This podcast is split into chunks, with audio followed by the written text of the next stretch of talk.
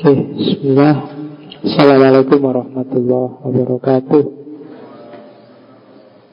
Bismillahirrahmanirrahim. Alhamdulillahi rabbil alamin. Wa bihi nasta'inu ala umurid dunya waddin. Allahumma salli wa sallim wa barik ala habibina wa syafiina سيدنا ومولانا محمد وعلى آله وأصحابه ومن تبع هدى إلى يوم الدين أما بعد Bismillah, mari kita lanjutkan jalan-jalan kita di Jepang. Minggu lalu sudah kenal dengan Zen Hari ini kita sedikit membahas filsafat perangnya Jepang, samurai. Ya bukan jurus-jurusnya, tapi sistem etiknya. Kalau jurus-jurusnya nanti kamu tawuran di masjid. Ya, sama kayak dulu di filsafat timur itu rata-rata ada pikiran-pikiran yang khas tentang perang kayak di Jawa misalnya ada beberapa filosofi perang dan juga tentang seks biasanya juga ada kayak Kama Sutra di India. Oke, okay. uh, eh, saya nggak tahu ngomongnya gimana tapi yang jelas ngaji kita malam hari ini referensinya banyak dari komik Iya. Saya nggak ngerti juga apa kalian Suka baca komik apa enggak. Kalau kalian ke rumah saya Koleksi komiknya lumayan. Ya Setahu saya Ada dua komik yang Ya meskipun dengan dramatisasi Dan beberapa improvisasi yang menarik alur ceritanya lumayan untuk belajar tentang samurai dan etika busidunya. Yang pertama, kalau komik versi Indonesia-nya judulnya Samurai X yang sudah jadi film itu tuh Rurouni Kenshin. Yang kedua Samurai Deeper Kyo Enggak, enggak kenal ya Iyalah, yang macam-macam komik sidik itu sama-sama ada animasinya. Sama-sama ada movie-nya. Cuma yang Rurouni Kenshin kan sudah ada versi movie yang tidak kartun yang beneran. Ya, kalau kalian kan cuma dilihat tawurannya. Tokoh-tokohnya itu tidak fiktif. Memang ada Meskipun dengan dramatisasi di sana sini terus dibikinkan alur. Jadi masing-masing tokoh di komik itu itu awalnya ya memang ada orangnya sih. Khususnya yang Samurai Deeper. Samurai Deeper itu nanti kalian akan lihat beberapa tokoh yang jadi yang nantinya waktu dewasa dia jadi shogun ada Tokugawa Hideyoshi tapi itu masih era mudanya. Cuma terus dibikinkan semacam alur baru ya kayak cerita Mojopahit terus ditambahi Kamandanu cerita apa ditambahi berapa kumbara kan gitu. Tapi tokoh-tokoh sejarahnya masih lengkap. Kalau yang Samurai X tokoh idolamu siapa? Iya. Sasuke Naruto. Iya. Beda loh ya, samurai sama ninja. Ninja itu kadang disebut shinobi. Kalau ninja itu pasukan mata-matanya. Jadi shinobi itu artinya orang yang mengendap-endap, orang yang menyusup, orang yang muncul begitu saja tidak ketahuan dari mana itu shinobi. Pasukan juga di era samurai cuma dia tugasnya mata-mata. Cuma ninja nggak saya angkat Karena ninja nggak punya komitmen moral kebanyakan Ninja itu yang penting tugasnya beres Tidak ada dan agak gelap sejarahnya Karena ya itu tadi dia sendiri memang sukanya main di gelap-gelap Ya Itu ninja. Ya kostumnya kan cuma tiga Kalau ninja. Ada hitam, putih, sama hijau. Kalau ada warna lain itu paling film. Ya. Hitam itu ya biasanya gerak rahasia Kalau malam itu ninja.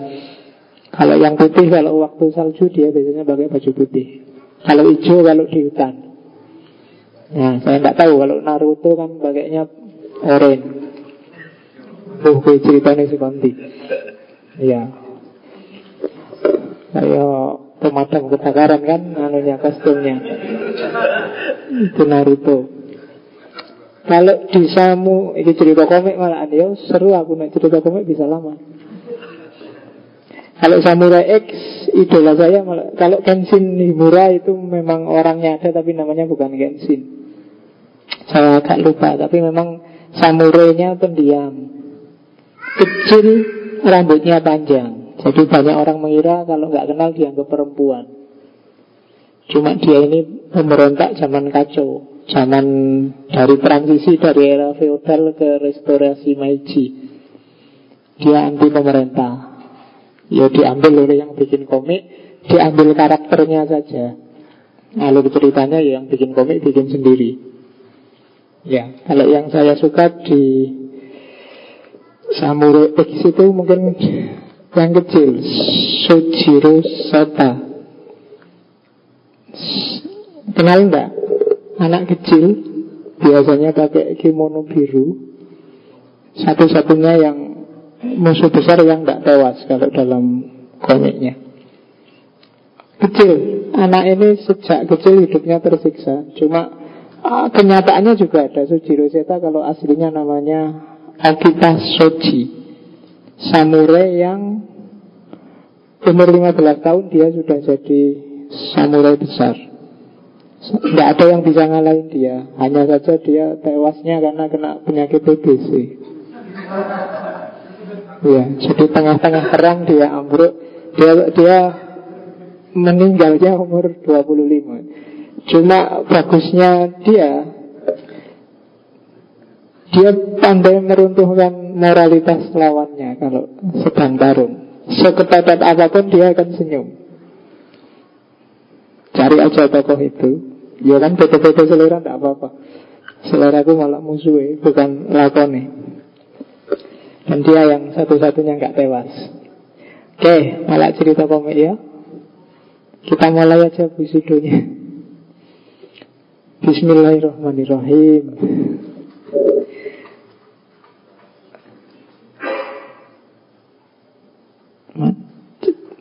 Oke Samurai kata-kata samaro atau saburai. Terus terakhir jadi samurai. Makna literalnya simbol pelayan. Jadi bukan pahlawan, bukan pejuang, bukan jagoan, tapi samurai itu pelayan. Jadi orang yang melayani Kalau buzido itu dari kata-kata bu, bu itu bela diri, si, si itu artinya penggalan kata samurai, orang, dan do yang artinya jalan. Berarti buzido itu jalan orang yang melakukan bela diri. Jalan para pejuang, jalan para petarung. The way of warrior. Itu Bushido. Jadi Samurai itu kastanya Kelas orangnya Kalau Bushido itu sistem etiknya Mungkin masih ingat Sistem sosial Jepang ini kan Jadi yang paling atas Itu kaisar di bawah kaisar ada shogun di bawah shogun ada daimyo, para tuan tanah, ketua-ketua lokal, pemimpin-pemimpin lokal, di bawah daimyo ada samurai. Ini petarung-petarung yang dibentuk oleh daimyo.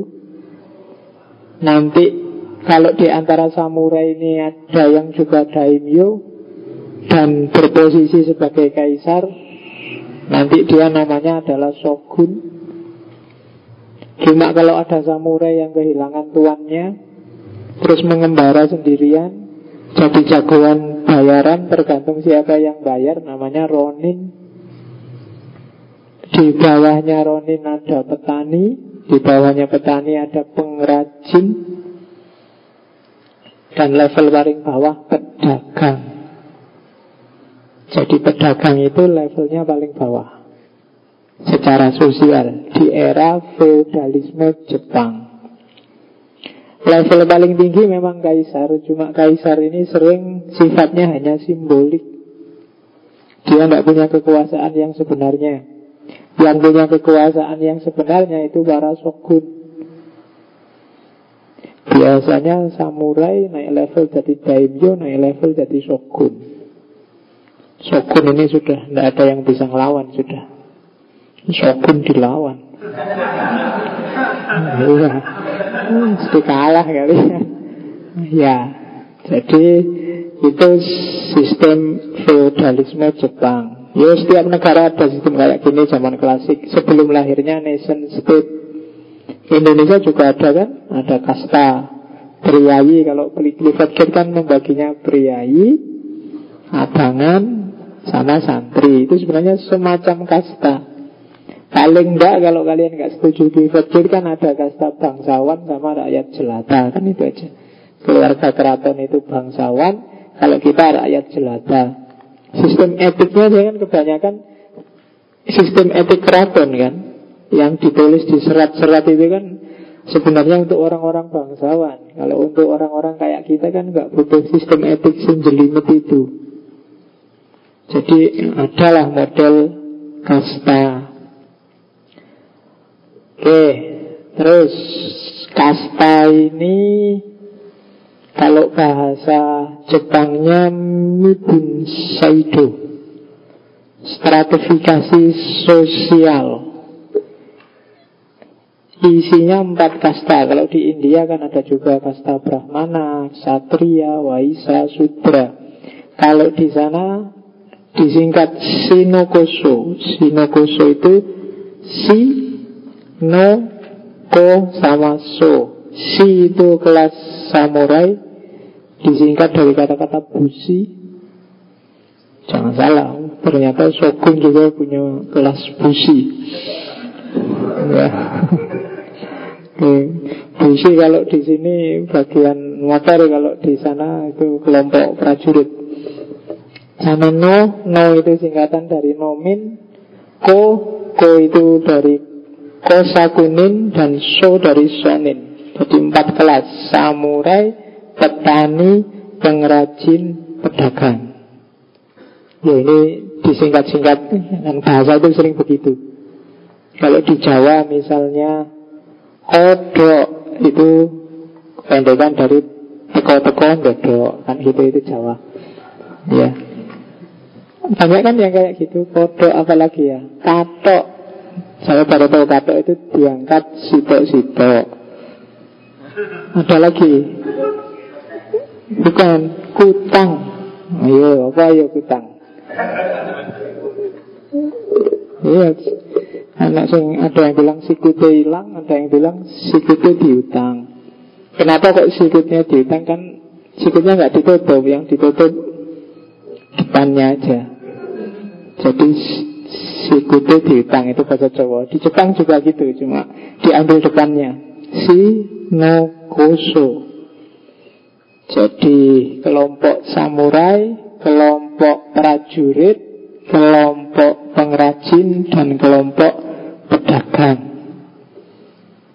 Kelompok mahasiswa nggak ada Tinggal kamu nanti calon prajurit Apa calon petani Apa calon pengrajin Apa calon pedagang kiai tidak ada.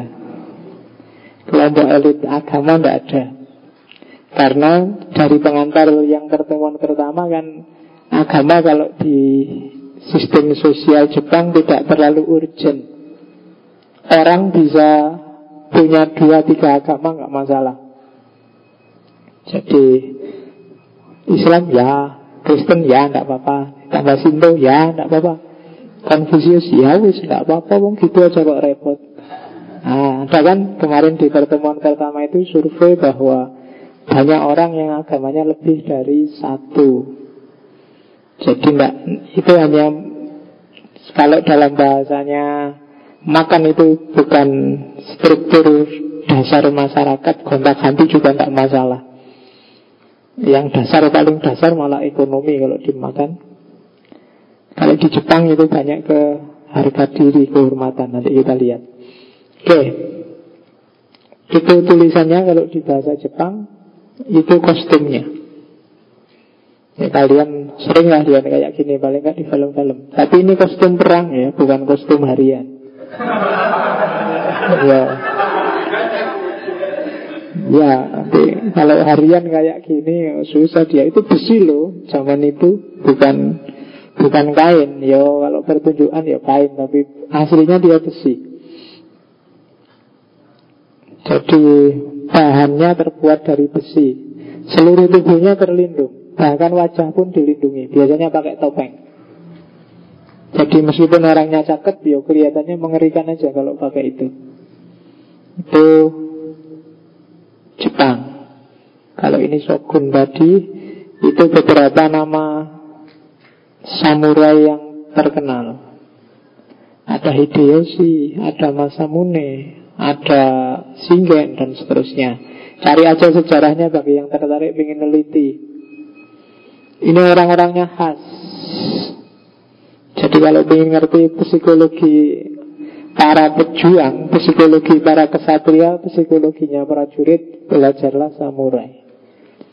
Termasuk etikanya, bushido. Nah ini kalau baju sehari-hari kayak gini. Bajunya namanya kimono, celananya hakama. Jadi celana longgar biar mudah bergerak. Iyalah. Ya kalau pakai jin ketat ya susah dia tarung. Karena gerakannya nggak bebas. Jadi cari yang longgar itu kan dia bisa gerak bebas. Dan ya, makanya di Indonesia santri itu kan pakai sarung. Itu geraknya lebih bebas daripada kalian pakai celana kayak gini. Sebenarnya celana itu kan adopsi gaya barat Kalau lokal itu jarang yang aslinya ada celana Jawa zaman dulu kan cuma pakai kain yang diselempangkan di depan sama belakang Malah tidak pakai baju Karena Indonesia memang hawanya agak lembab. Kalau sering-sering pakai baju malah tidak tidak sehat. Buka aja bajunya. Ya. Loh, tenang ya aku Serius ini buka aja bajumu kalau pas sumuk Daripada main kipas nanti kamu kipas angin. Masuk angin kok kipas angin. Jadi mending dibuka aja.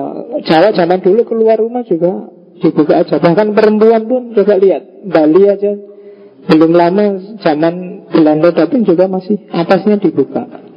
Dan nggak masalah. Yang lihat juga nggak kaget. Kalian aja yang lihat videonya bingung. Ya kan? Tapi lihatnya kan santai aja biasa Tidak apa-apa orang tidak pakai baju. Beberapa suku di pedalaman di Kalimantan saya pernah penelitian ada juga yang masih terbuka atasnya. Ya kita aja peneliti masuk ke sana kok kaget bolak balik. Astagfirullah kaget. Tapi yang orang sana yang tidak kaget. Yo karena pandangan kita kayak gitu kita sok-sok jadi risih mereka juga akhirnya risih kalau kita lihat. Jadi beberapa di antaranya sudah ditutup, tapi banyak yang masih dibuka. Tradisi lokalnya memang dibuka aja. Ya, itu lokalnya sana. Jadi bajunya ribet kayak gitu sebenarnya nggak ribet. Itu baju yang khas. Ya sama sih. Lokal zaman dulu Jawa zaman dulu juga yang keraton-keraton kan juga ribet. Baju pelapisnya jadi ada jaket ada kimono ada jaket yang ringkas terus model rambutnya pakai jambul kecil. Bukan digelung ya itu jambul. Kalau Jawa kuno kan ada di ikat kayak gulungan itu tapi enggak itu cambul Terus baju perang yang tadi khusus. Nah, jadi kalau kamu ke Jepang ada orang jalan-jalan kayak gini, sekarang sudah nggak ada pasti. Ya, bisa mesti main festival karena sejak awal modern ketika Jepang kenal dengan modernitas, kasta-kasta termasuk yang samurai dihapus. Dan itulah gejolak luar biasa yang diangkat dalam komik. Termasuk filmnya Tom Cruise, The Last Samurai. Harus nonton itu mahasiswa zaman sekarang ya. Jadi yang bau-bau Jepang yang samurai-samurai, jangan yang miyabi terus. Kamu nontonnya mesti miyabi. Oke. Iyalah. Uh -uh. Terus Nah ini kalau sudah siap perang Biasanya kayak gini Jadi saya bilang tadi itu bajunya dari besi semua loh. Jadi kalau sekedar sabetan ringan nggak mungkin dia gores. Biasanya harus ada busuan Atau sabetan yang sangat kuat. Jadi mulai ujung kepala sampai ujung kaki terlindung. Itu helmnya juga helm anti bacok itu. Apa ya jenis? Ya memang anti bacok, anti sabut. Kalau di Indonesia sabut kan nggak mesti pedang, sarung juga buat nyabut. Ya anti bacok lah, anti. Jadi kostumnya semacam itu. Bisa dibayangkan bagaimana beratnya. Yang bisa nandingi kan baju besi model barat itu yang kayak apa robot itu loh yang bisa ditutup bisa ya. Dan kalau ini kan lebih fleksibel. Kalau yang model barat itu kan agak nggak simpel. Tapi kalau ini fleksibel dan lebih indah ornamennya macam-macam. Kalau di barat itu kan lugu. Dibiarin bisa karatan kalau itu. Kalau ini kelihatannya dirawat. Naruhnya juga tidak boleh sembarangan Biasanya ada tempatnya khusus. Yo yang sering nonton film-film samurai mesti ngerti. Ini jenis pedangnya. Ya. Jangan dicari di amplas, tidak ada. Ya kamu ngerti namanya dibaca sendiri. Ini cuma kenalan awal aja biar kamu ngerti teknisnya. Oke itu wadatnya samurai. Sekarang kita masuk ke ngaji yang sebenarnya Bushido. Jadi etika Bushido itu Mix antara Zen Kemudian Konfusianisme Kemudian Shinto. Tiga-tiganya sudah kita pelajari Kecuali yang Sinto kemarin di pengantar sebentar Jadi Konfusianisme Tentang harmoni sosial. Kalau yang Zen Tentang harmoni individualnya. Kalau yang Sinto Tentang loyalitas Kepada Kaisar Kepada Raja. Kemarin di pertemuan pengantar kan bagaimana orang-orang Sinto menganggap kaisarnya Jepang itu adalah keturunannya dewa. Dan itu nanti yang diikuti oleh agama Sinto diikuti oleh para samurai. Loyalitasnya luar biasa. Tidak cuma tenaga, tidak cuma darah, nyawa juga dikasihkan. Itu di antara ciri khasnya. Kemudian konfusianisme juga masuk untuk menggarap harmoni sosial, kesusilaan, sopan santun itu Konfusius kuat. Kemudian Zen juga masuk refleksi diri, perenungan, meditasi, stabilitas mental itu Zen bagus. Minggu lalu kita sudah banyak belajar Zen. Jadi mix antara Konfusianisme, Zen dan Shinto Nanti melahirkan Bushido Jangan salah Para samurai itu kode etiknya Bushido, keahliannya perang, tapi hidupnya dia bisa macam-macam. Dia ngerti seni, ngerti lagu, ngerti bahkan ada yang pintar menyulam. Pokoknya kesenian dan keterampilan dia ngerti banyak. Karena memang itu tuntutan perannya sebagai kasta samurai yang harus lebih dari kasta-kasta yang di bawahnya. Samurai itu tidak ada kerjaannya. Kerjaannya cuma satu, siap-siap perang atau perang beneran. Dan memang diposisikan kayak gitu sama masyarakat. Ya kalau hari ini kan kayak militer itu loh. TNI itu kan kerjaannya cuma itu nunggu ada perang, pelatihan perang atau perang beneran. Lama-lama nggak ada musuh, yuk perang sesamanya.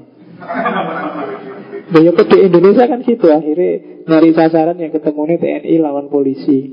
Karena nggak ada lawannya, latihan perang terus kapan perang beneran? Ya, perang beneran akhirnya. Tapi memang kastanya memang ngopeni itu tugasnya ya untuk perang. Jadi dia tidak tidak mikir kerjaan sudah tuannya yang bayari dia, yang menjamin kehidupannya. Jadi dia kasta tersendiri. Ya. Senjatanya pedang. Kalau sekarang kan senjatanya pakai senjata api. Saya tidak tahu, saya dengar kabar kalau di Indonesia itu sebulan katanya tentara satu jatahnya peluru cuma dua. Ya karena negara sedang damai, jadi pelurunya dua. Dia nggak bayangkan ya, berarti seandainya Tiba-tiba kita diserang dari luar itu tentara kita bekalnya cuma senjatanya dua-dua. Mbak der terus pulang. Iya kan? Itu terus tidur satu bulan, ah dapat dua lagi, tembak lagi. Der terus pulang lagi. Oke, iya nggak tahu. Kalau perang ya mesti ini oke. Masuk perang cuma dikasih peluru dua. Iya, lima lah ya. Enggak der sudah. Lima, sudah pulang. Oke. Terus yang sangat terkenal.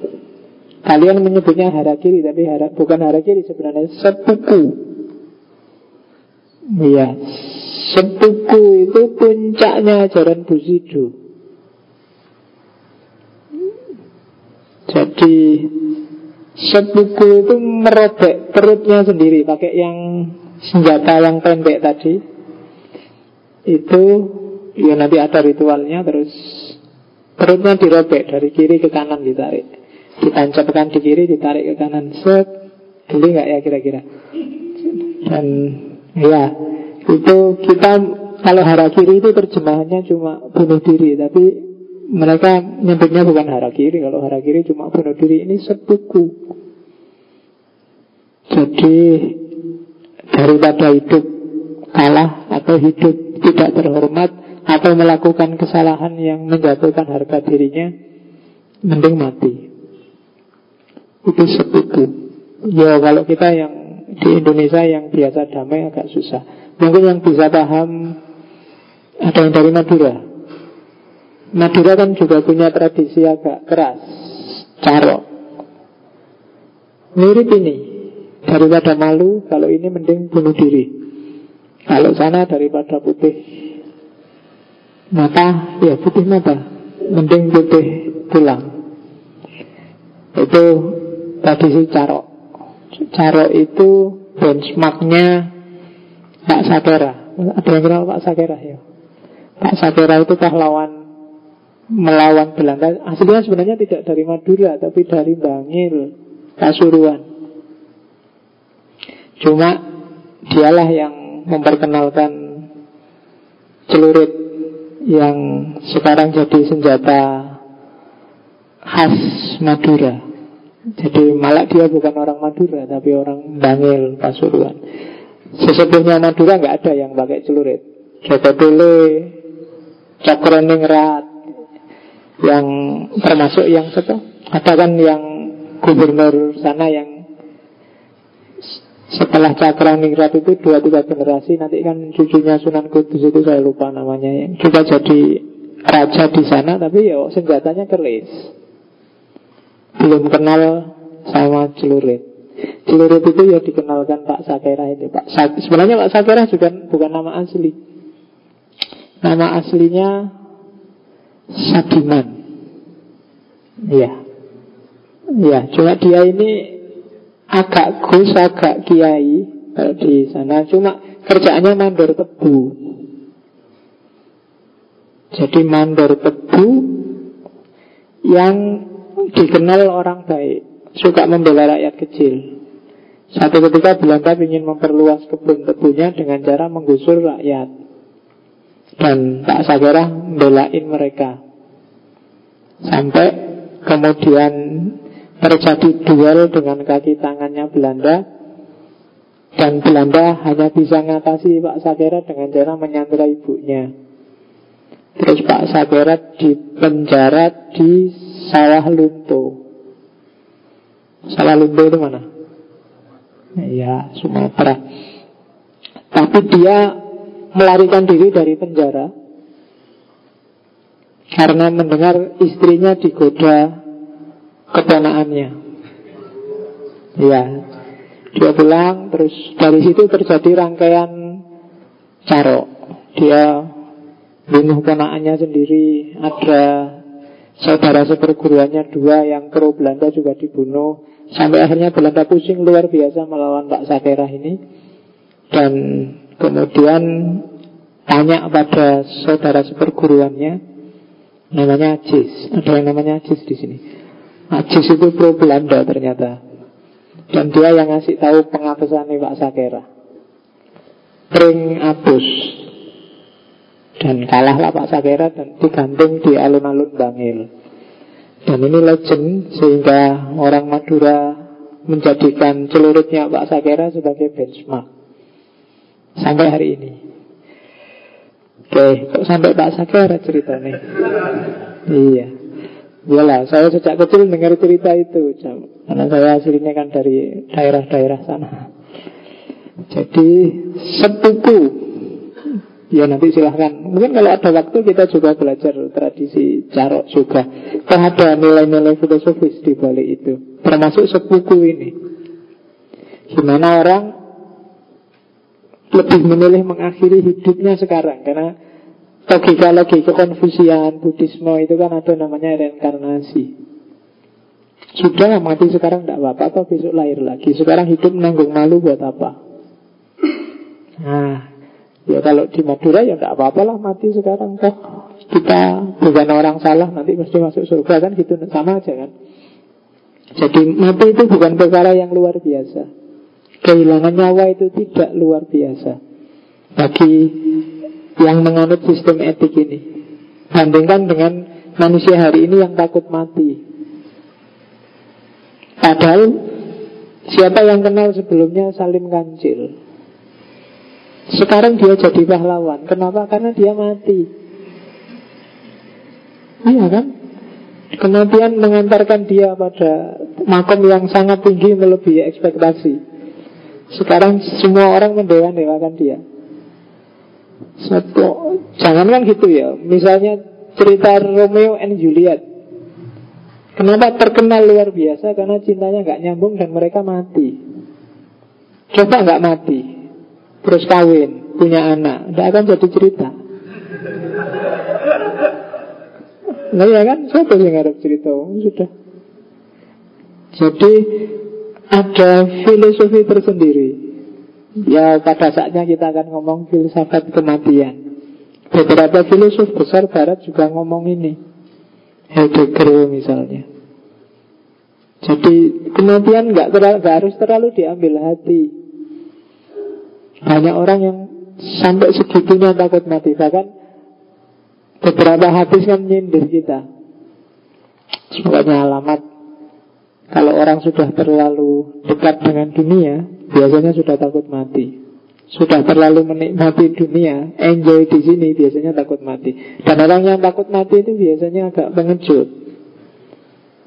Nyari selamatnya sendiri nyari enaknya sendiri. Begitu orang punya pikiran kayak gini, ada yang salah dengan moralitasnya nantinya pasti. Orang berani korupsi itu kan orang yang ingin hidup lama.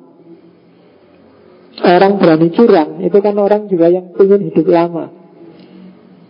Kalau dia merasa besok mati tidak berani dia korupsi. Tapi karena ah nantilah biar aku enak, biar anak cucu enak dan seterusnya. Maka beberapa tradisi menertawakan kematian. Seperti carok, sepuku. Jadi bahkan di Islam kan ada jargon luar biasa yang dipakai oleh para mujahid itu kan Hidup bahagia atau mati syahid. Jadi milih salah satu. Kamu pengen hidupmu bahagia atau mati syahid? Syukur-syukur bisa dua-duanya. Hidupnya bahagia Matinya syahid Hidup bahagia sampai tua kamu seneng Nanti umur 80 naik haji Duduk di bawah kren Ah, syahid lah kamu. Loh iya kan? Kena kren loh Alhamdulillah matimu syahid. Barokah keluar kamu dinaikkan haji Dapat uang 3M lah Luar biasa. Ya Iya. Jadi besok kalau kamu naik haji carilah kren Lumayan. Oke, jadi sepuku filsafat kematian khas Jepang, miliknya para Bushido.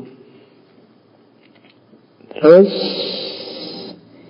visi etisnya Bushido itu secara umum ada empat. Disiplin Setia Harga diri Dan kesatria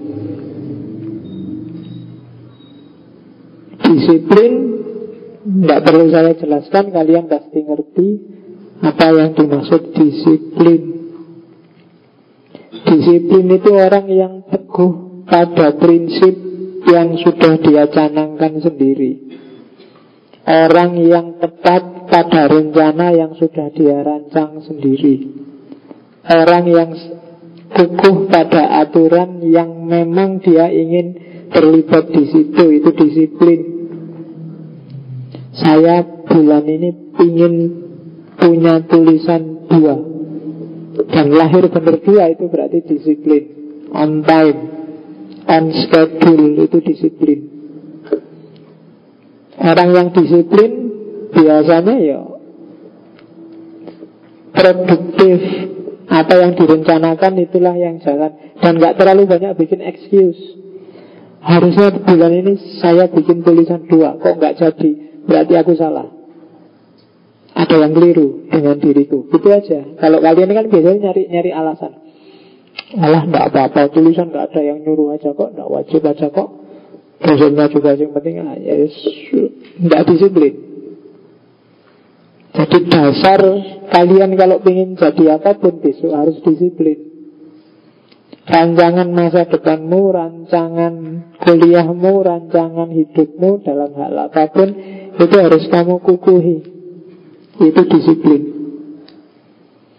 Kalau sudah rancangan Pokoknya saya tiap pagi harus olahraga pak. Jalan-jalan minimal 10 menit lah. Ya disiplin. Kalau enggak Ya Kalau kalian tiap hari memaafkan dirimu sendiri yang salah Itu nanti resikonya juga besar. Baik dari sisi kesuksesanmu juga Dari sisi jadi ini IDM aktif ya. Jadi dari sisi kesuksesanmu juga dari sisi mentalmu. Orang salah itu kalau kamu ngerti salah dan kamu maafkan terus, lama-lama rasanya hilang. Kamu bohong sekali, rasa bersalahnya besar. Tapi terus tidak apa-apa lah, biasa manusia itu salah. Besok bohong lagi, Rasa salahnya biasanya sudah menyusut. Kemarin mungkin 100 Sekarang tinggal 50 Lama-lama habis.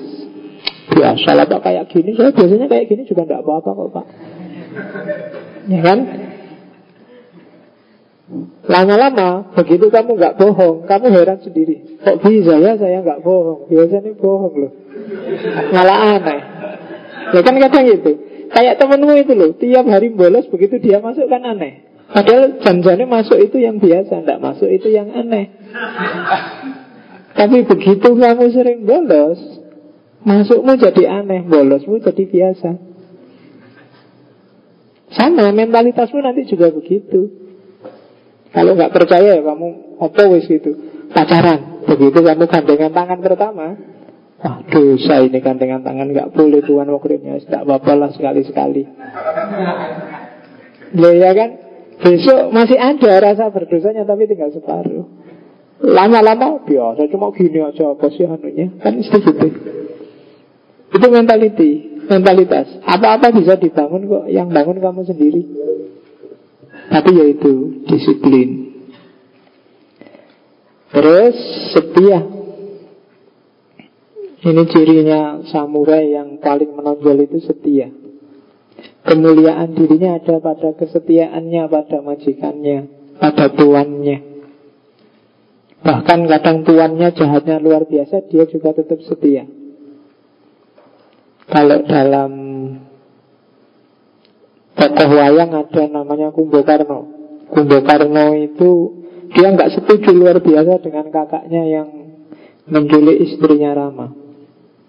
Tapi karena dia adalah prajurit Alengka, maka dia tetap setia meskipun nggak setuju.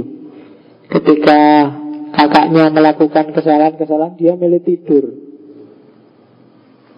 Dan dia baru bangun terakhir-terakhir kalau ketika kerajaannya sudah pontang panting dihabisi oleh Rama, dia baru bangun dan yang bisa mengalahkan cuma adiknya Rama, Laksmana.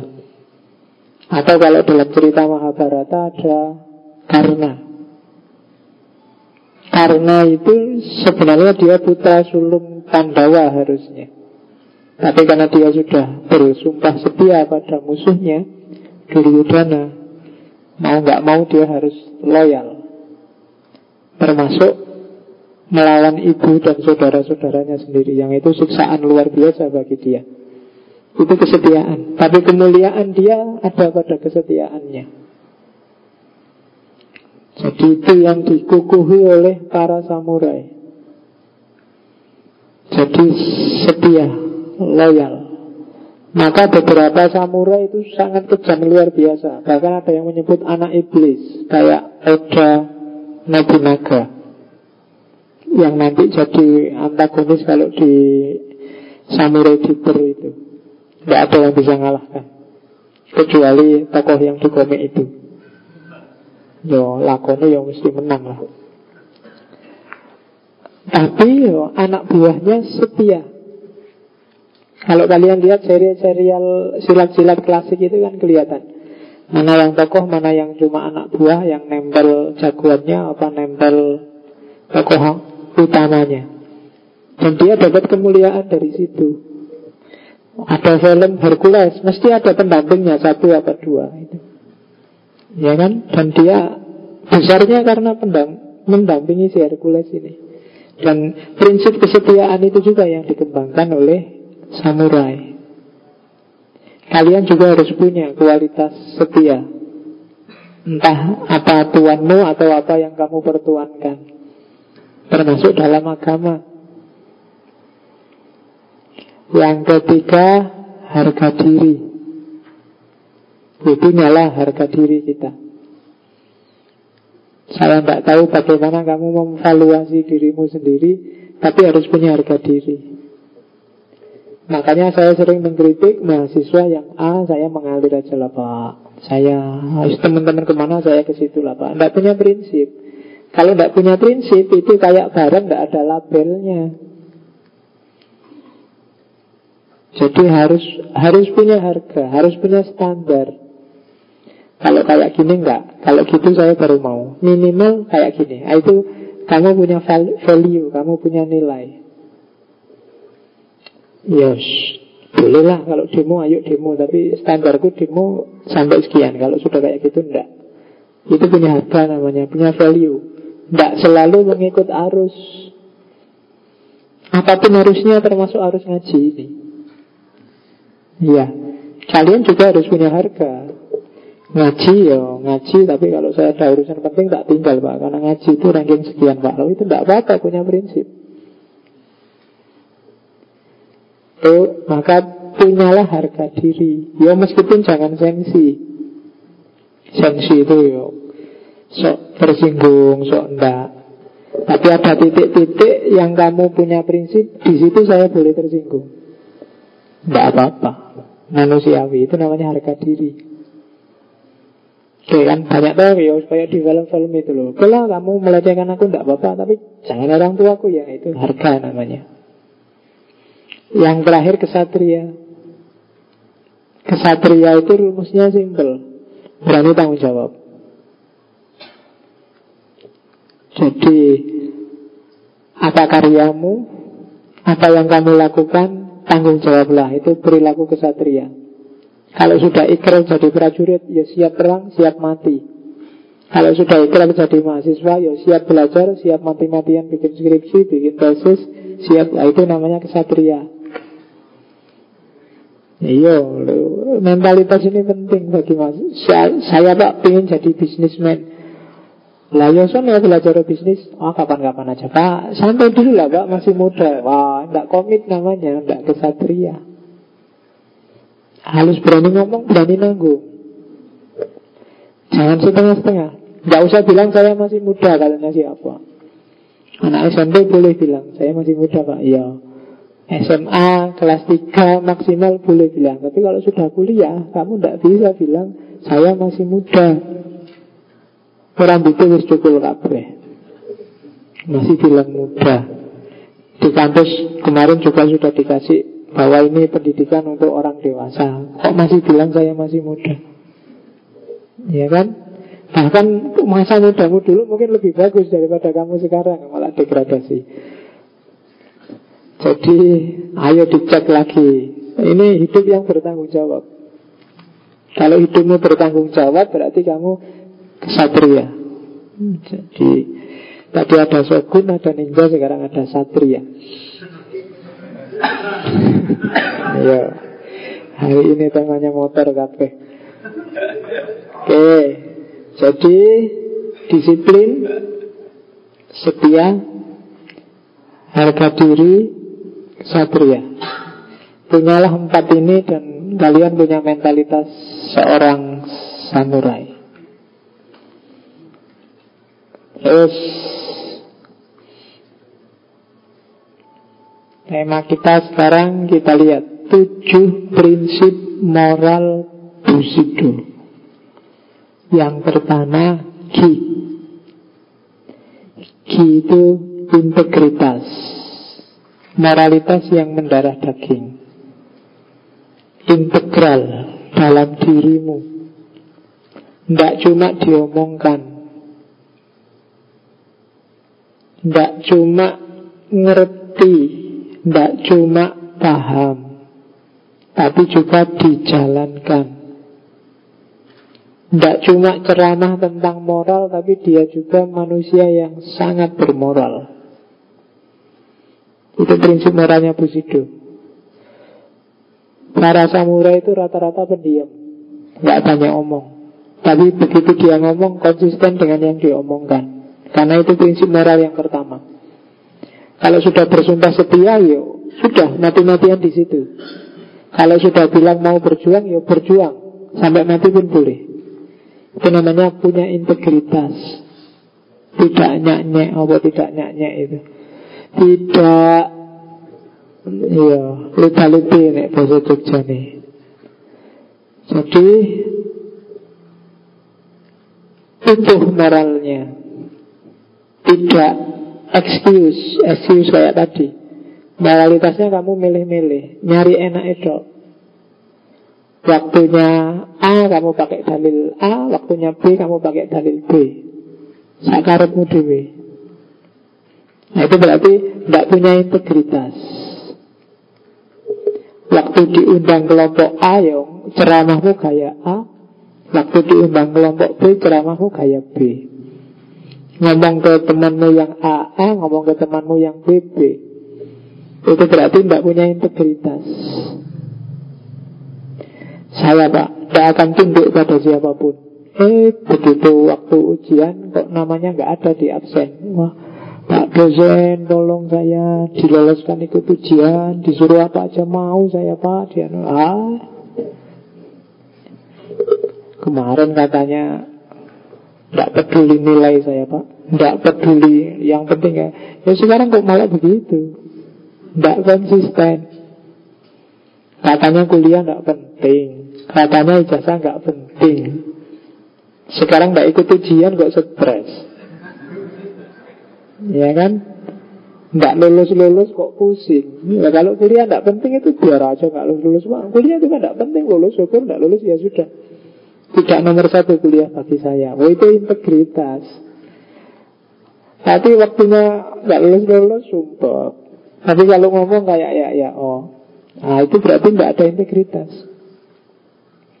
Saya nggak lulus nggak apa-apa pak. Sudah lama saya merancang mau dagang pak. Ini sudah nyicil mau beli angkringan saya. Loh Kelihatannya simpel, tapi itu punya integritas. Itu loh, komitmen. Kalau buat apa ilmumu? Usuluddin, ilmumu adat Ya besok kalau saya buka angkringan Tak kasih judul angkringan Atau itu ilmu kalam. Angkringan. Lah iya kan? Jadi Itu integritas namanya. Yang kamu omongkan harus konsisten. Itu menunjukkan kedalaman moralitasmu. Makanya Al-Quran kan banyak nyindir. Kabur makan Ngomongnya macam-macam Tapi ya realisasinya nggak ada. Berarti nggak punya integritas dia. Bisanya cuma ceramah. Makanya ngajar kayak ngaji filsafat ini kan ya saya bagi saya nggak ngaji loh ya ini nggak ngajar loh. Kita ngobrol aja tiap malam kemis. Dalilnya tetap sama kayak khutbah Jumat. Usikum wa nafsi Allah Jadi aku ya nasihati awakku dewe juga nasihati kalian. Syukur-syukur yang mau Yang nggak mau ya nggak apa-apa. Kan gitu. Jadi kalau saya nggak integral ya jadi salah Wong betul-betul belajar Jadi usahakan. Itu moralitas Busido ya kalian boleh lah nanti. Kalau nggak bisa pak itu miliknya Busido pak. Busido itu bukan Islam. Kafir itu pak. Kita punya Al-Quran pak. Isinya nggak alasan dewi ya. Itu yang sering saya bilang kadang-kadang kemasan itu jadi nggak penting kalau orang ngerti isinya.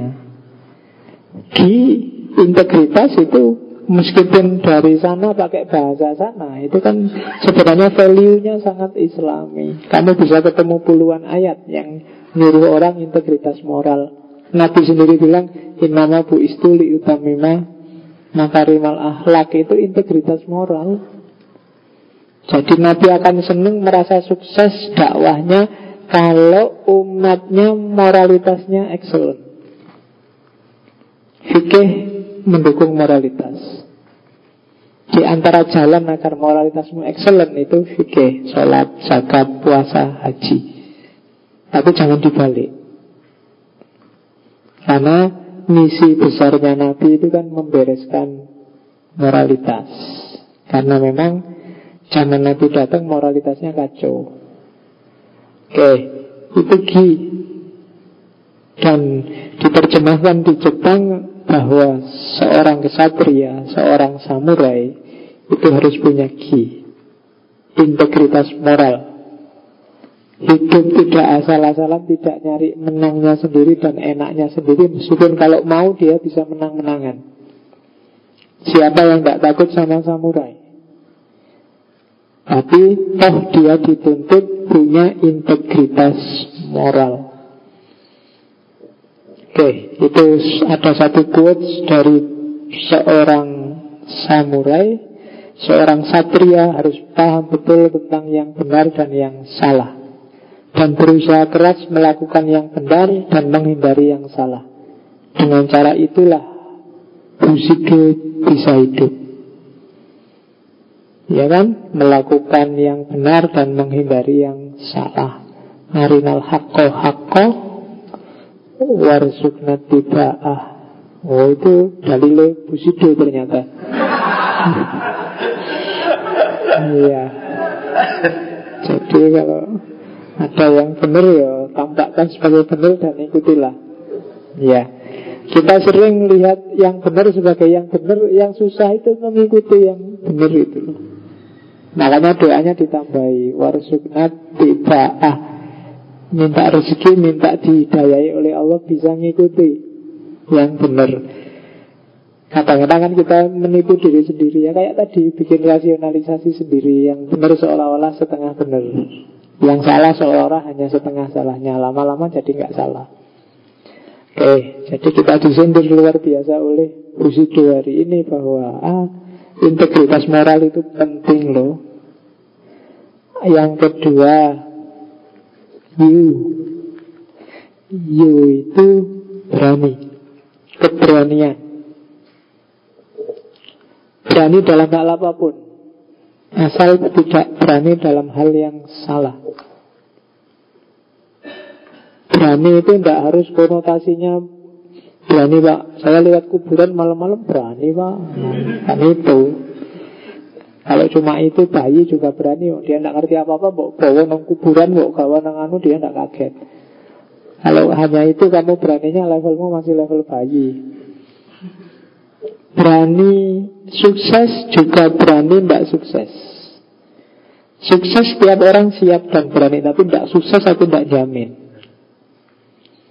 Kamu siap jadi pejabat, siap jadi PNS, tapi siap nggak jadi Pawis, kayak mas-mas yang di sebelah, yang becak, kayak yang di depan jualan angkringan, kayak yang praktik di luar markir, ayo.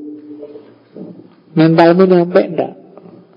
Kalau enggak ya berarti kamu belum punya you. Ya kan? Untuk jadi orang Sukses setiap orang siap Jadi orang kaya setiap orang siap Tapi siap nggak kamu jadi miskin? Saya nggak yakin Ya kan? Bahkan kalau Busido hidup siap, mati siap.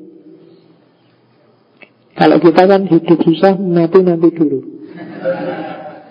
Karena ada itu Anekdot tukang kayu yang kerjaannya ngeluh terus. Pokoknya hidupnya susah. Satu hari dia nyari kayu Terus begitu dia berangkat Dapat kayu banyak Di bawah berat. Aduh kayu ini berat sekali. Hujan lagi Hujannya datang Dan Allah kayu basah siapa yang mau beli Itu susah banget Yo mending mati aja Pas dia ngomong gitu Malaikat lewat ngerti Oh iya ya kasihan orang ini sejak dulu miskin Hidup susah Ya wis lah mungkin dia memang ingin mati itu Turun malaikatnya Nah saya dengar loh keluarnya sampean. Ini saja malaikat maut. Sampean katanya mau mati. Ya, tak gitulah. Lo katanya tadi mau mati. Iya kasih. Mungkin batinnya yang tukang kayu meso-meso. Sejak kemarin dungo, sejak kemarin minta apa-apa tidak dituruti begitu minta mati malaikatnya langsung teko. Ya. Jadi, enggak, kadang-kadang kamu kan gitu kan.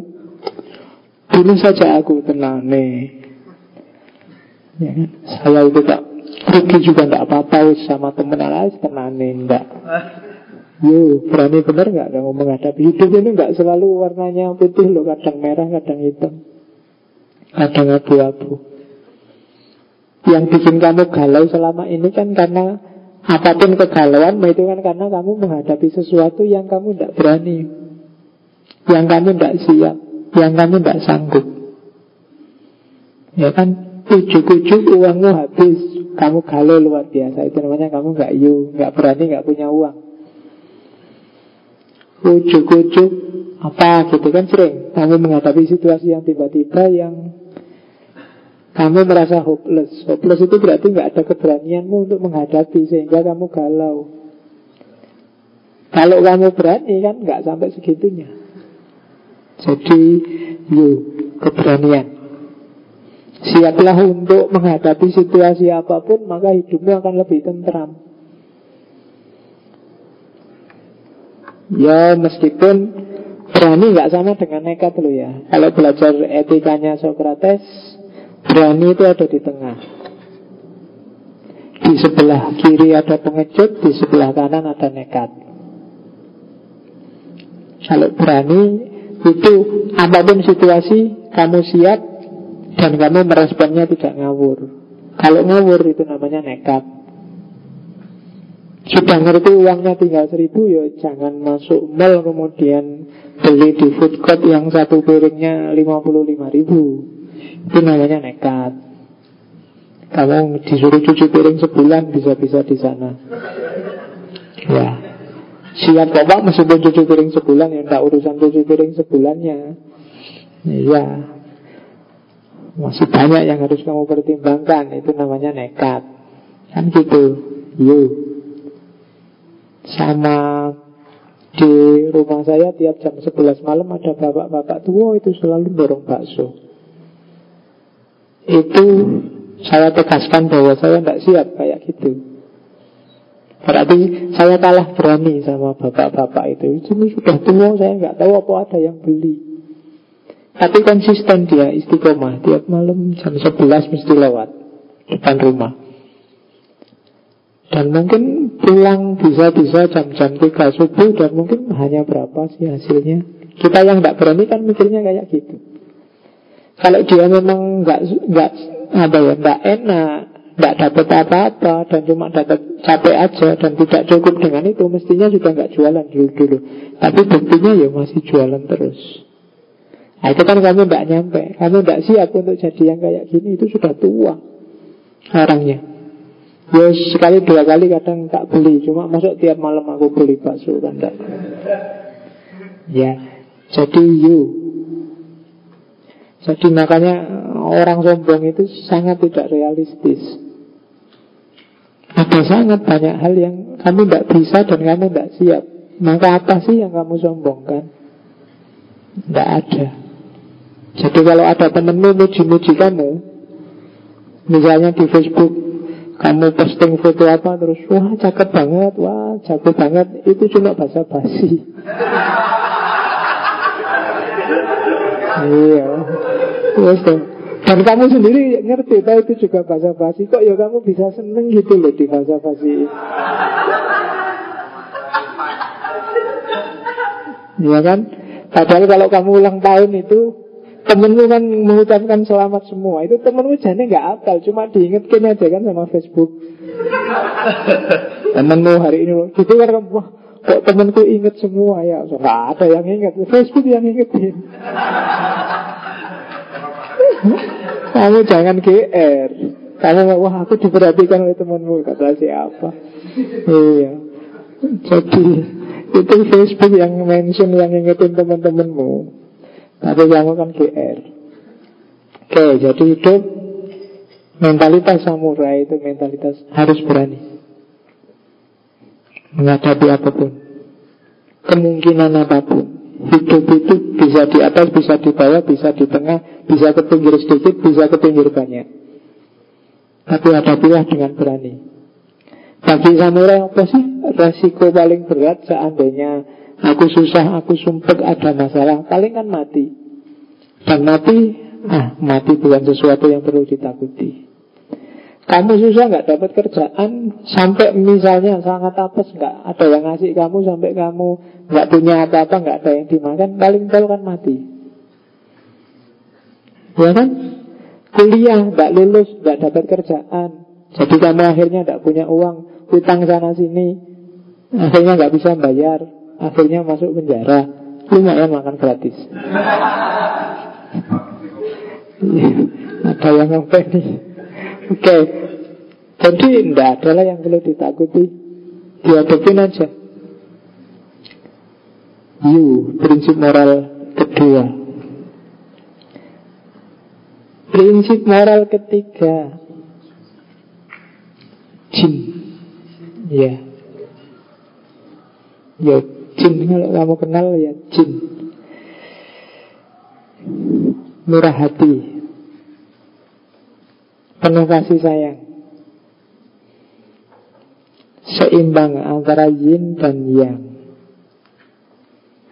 Keluarnya keras, tegas, disiplin, kesatria Tapi juga penuh kasih sayang. Jadi jin ini termasuk prinsip moral yang menyeimbangkan jadi busido itu baunya sangat keras. Yang kebalik itu Maskulinnya itu yang. Tapi juga diimbangi dengan yang feminin Yin. Jadi dia juga penuh kelembutan Kasih sayang Kepedulian Itu jin jadi moralitas ketiga yang ditanamkan, yang dimiliki oleh seorang Bushido, seorang samurai adalah hidup yang penuh kasih sayang. Tidak sekedar marah-marah ngamuk bawa pedang Ya kan? Meskipun samurainya bisa untuk nebas orang Tapi tidak ada ceritanya samurai bunuh orang pinggir jalan nggak ada alasan. Jadi murah hati.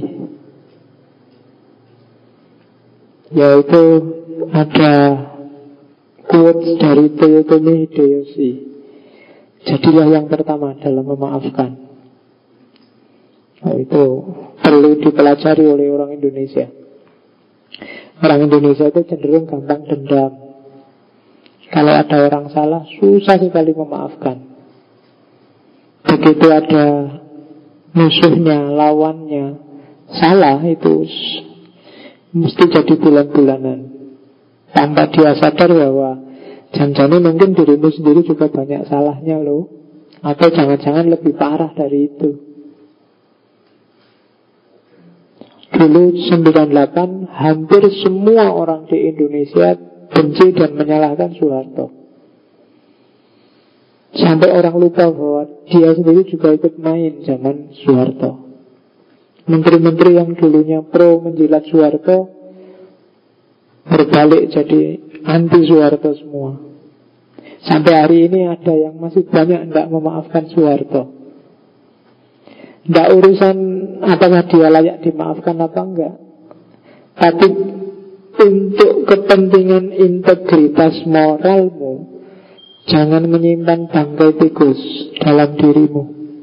Tidak memaafkan kebencian, ketidaksukaan, itu kayak nyimpen bangkai tikus dalam dirimu Minggu lalu tak ceritain itu kan? Ada dua orang pedagang. Yang pedagang satu ini nakal Nyari bangkai tikus Dicemplungin di temennya yang satu.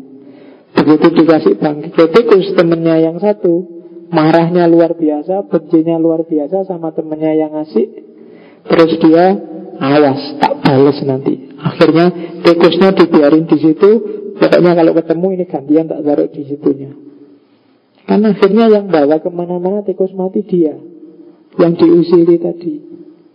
Membawa dendamnya, membawa sakit hatinya, membawa kebusukan itu akhirnya ke mana-mana. Nggak ketemu-ketemu temennya, ya dia tetap bawa busuk terus. Itu kan analoginya minggu lalu, kebencian. Jangan dibawa ke mana-mana. Buang aja ngapain sih? Apa sih untungnya kamu benci? Memangnya kalau kamu benci mati-matian terus Pak Harto jadi baik, oh, sekarang sudah almarhum. Ya kan? Kalau kamu tidak sukai, kalau kamu caci maki terus dia jadi sadar, apakah ada sejarahnya orang sadar karena caci maki?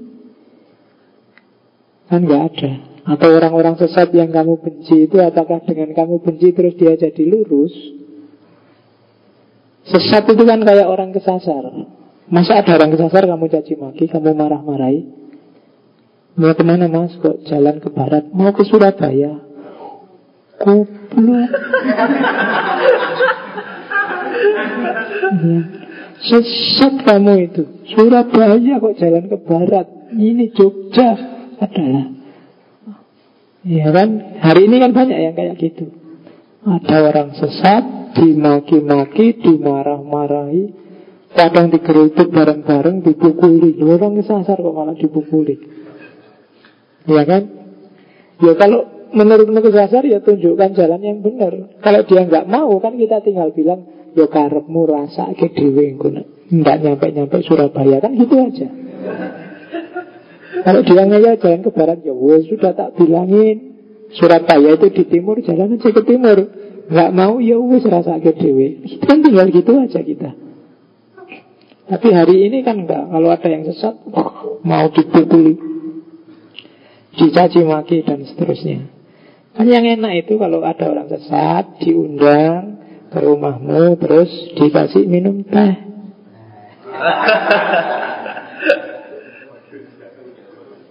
Yo. Kalau sudah dikasih minum kan Mungkin dia bisa manut.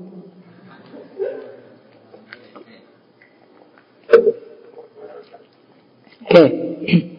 Jadi dalam diri kita harus ada jin. Ya itu loh maksudnya. Ada kemurahan hati Ada jinnya Oke, belakangan ini di fakultas Di UIN Di Usuludin ada mahasiswi yang Hampir tiap hari kesurupan. Ya Ini saya kok enggak, Pas kok enggak ada saya kesurupannya. Ya, kalau ada saya jinnya mau tak marahin Oke, zaman dulu pernah di kampus yang di hotel Win Maku sana Lagi enak-enak ngajar ada mahasiswa. Kesurupan Marah-marah Temannya tak suruh pegangan. Tak pecicil gitu Dia mencicil juga. Ya wis, kuat kelihatan pecicil-pecicilan Lama-lama dia capek sendiri. Terus, wah Pak Faiz Iya. Selesai aja Jadi Gak perlu bingung-bingung kamu kan. Wah, nyari ya nyari doa, doa bercuci lu ya. Menang-menangan. Lama-lama kan capek sendiri. Paling enggak kayak yang kesurupan yang capek kan terus selesai. Paling 10 sak suwe-suwe ini 15 menit Kalau berani pecicil-pecicilan Kalau nggak percaya Kalau ada teman kesurupan coba gitu. Lebih enak kamu bawa ke kamar Terus pandang-pandangan berdua gitu. Dia kan nanti lama-lama nggak jadi kesurupan. Atau jinnya doa cuma satu nggak ada yang dengerin Ganti yang Lah iya kan Jin masuk ke orang itu kan sebenarnya caper kan dia.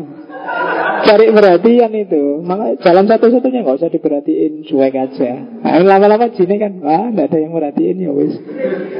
Nggak jadi show. Coba kalau kalau banyak yang perhatian dia akan show. Dicuekin aja. Ya sudah yang kesurupan Ah wis tahu gitu aja.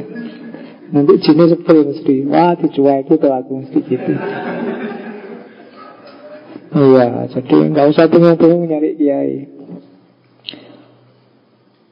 Oke, jadi yang ketiga jin, yang keempat ray. Hmm. Ray ya, bukan rai loh. Ray. Menghormati santun. Samurai itu kalau nanti nanti kalau ada beberapa kitab Bushido, nanti cara duduk, cara ngomong, cara berdiri. Bahkan mungkin kalian pernah dengar caranya minum teh aja ada aturannya loh.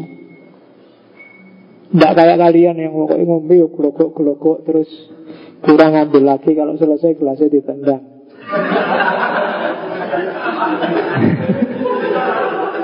Nah, kalau sini kan gitu, di sini gelasnya ditendang itu jadi ada caranya. Apa-apa itu ada etiketnya. Jadi wadatnya etika itu kan etiket. Menghormati yang tua Jalannya cium tangan. Nah itu etiket. Makanya itu ada quote-nya itu Apakah kau sedang berjalan, berdiri, diam, sedang duduk, bersandar Dalam perilaku dan sikapmu lah kau membawa diri dengan cara yang benar-benar mencerminkan prajurit sejati. Prajurit sejati, ya kalau di Busido itu macam-macam, nggak ngeragas. Jadi kalau makan itu nggak kayak orang nggak makan tiga hari itu kan, gitu. Oh, yang punya belum nanggaknya sudah habis. Nah itu nggak sopan kalau secara Busido di Jawa kan juga begitu. Terus Jangan pakai wadah yang besar-besar Minum tehnya kecil, cukup itu. Kalau kalian minum ini paling nggak bilang tau sampai Iya tidak ada rasanya. Tapi sana ya sopan satunya begitu. Ya mungkin kalau sudah di rumah ngumbin kok kok Tapi kalau sedang bertamu itu ya yang sopan. Ya jangan minum. Jadi itu rey Menghormati orang lain karena menghormati orang lain itu berarti menghargai dirimu sendiri. Jadi itu prinsip moral Buzido yang keempat. Yang kelima Makoto Shin. Jujur dan tulus. Tulus itu berarti tanpa pamrih. Ngomong apa pun, melakukan apa pun Gak ada pamrihnya apa-apa. Ini pengaruh zennya masuk Ya memang sudah seharusnya begitu. Jadi Kenapa Pak kok minum teh? Ya haus. Nggak harus pakai argumen apa-apa Kesehatan apa Nggak ya haus aja. Nggak lagi repot. Sekarang kan orang selalu bikin macam-macam. Makan aja kan diteorikan macam-macam itu kan. Kalau model Zen kemarin kan enggak. Ya, Kalau lapar ya makan. Nabi nggak pernah punya teori macam-macam. Kalau lapar makan Cuma kalau sudah hampir kenyang berhentilah Karena kalau orang kenyang itu tidak produktif Coba kalian kenyang Kan mesti ya Nggak bisa disuruh ngapa-ngapain Mesti kan cek ngedon gesek-gesek kan mesti gitu Kenapa ya? Karena kenyang itu tidak produktif Berhenti sebelum kenyang Kalian langsung bisa melakukan yang lain. Tapi kalau kenyang, apalagi kekenyangan, itu kalian harus duduk-duduk dulu, santai-santai dulu, ngerokok-ngerokok dulu akhirnya. Iya, ngobrol-ngobrol dulu. Maka Nabi nyuruh sebelum kenyang, kok eh ini mau kenyang ini, berhentilah. Jangan malah dilanjut ke eman-eman. Ya, sudah terlanjur. Tapi Nabi menganjurkannya gitu. Jadi, makotosin harus jujur dan tulus. Makanya beda sama yang ninja tadi. Kalau ninja kan mata-mata kerjaannya. Jadi dia kerjanya nyusut-nyusut, nyari informasi. Jadi ninja itu malah bukan pembunuh. Dia tugas utamanya nyari informasi untuk kepentingan tuannya. Makanya senjatanya bukan senjata yang untuk menghabisi langsung, paling yang senjata rahasia kayak bintang itu namanya shuriken. Ya. Dan jurus-jurusnya juga jurus-jurus untuk menyamarkan diri, menyembunyikan diri. Sehingga Naruto itu kan andalannya kan yang jadi banyak itu kan. Ya. Jadi senenganmu siapa? Naruto apa Sasuke? Apa? Iya. Ya apa ninja ninja hatori nah, Ya kalau kamu kan paling Doraemon kan senengannya Doraemon juga ada filosofinya Filosofi Sebenarnya Jepang ada satu filosofi lagi Kaizen namanya Itu yang jadi kunci kesuksesan Manajemen administrasi bisnisnya Jepang Cuma next time aja kalau kita ada sesi filsafat ekonomi atau filsafat bisnis Kaizen kita masukkan jadi perkataan seorang samurai itu lebih kuat daripada besi. Dari jujur, tulus, suka ya suka, nggak suka ya nggak suka. Kalau ada yang nonton kelas samurai, jadi nggak ada basa-basi. Yang Last Titan masuk ke kampungnya orang-orang samurai itu kan ya yang nggak suka ya bilang aja nggak suka. Yang suka ya suka. Jadi nggak ada pura-pura. Tidak ada basa-basi Kalau enggak ya enggak Kalau iya ya iya Itu namanya Makoto Sim Ya Terus Yang keenam Meyu Meyu itu Kehormatan tadi Harga diri. Ikuti kode busido Bahkan tadi sampai sepuku. Itu kan dalam konteks Meyu Kehormatan.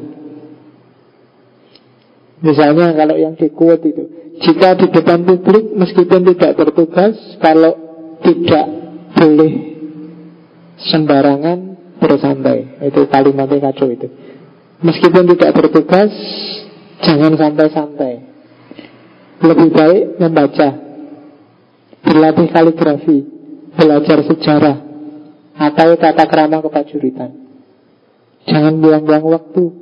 Jangan melakukan sesuatu yang menjatuhkan kehormatan. Kalau dalam bahasa tasawuf, jangan melakukan sesuatu yang merusak muruah. Muruah itu kan harga diri. Ya kan? Jadi jangan melakukan aneh-aneh deh. Jangan-jangan kamu nanti keliru, kejebak, menurunkan harga dirimu.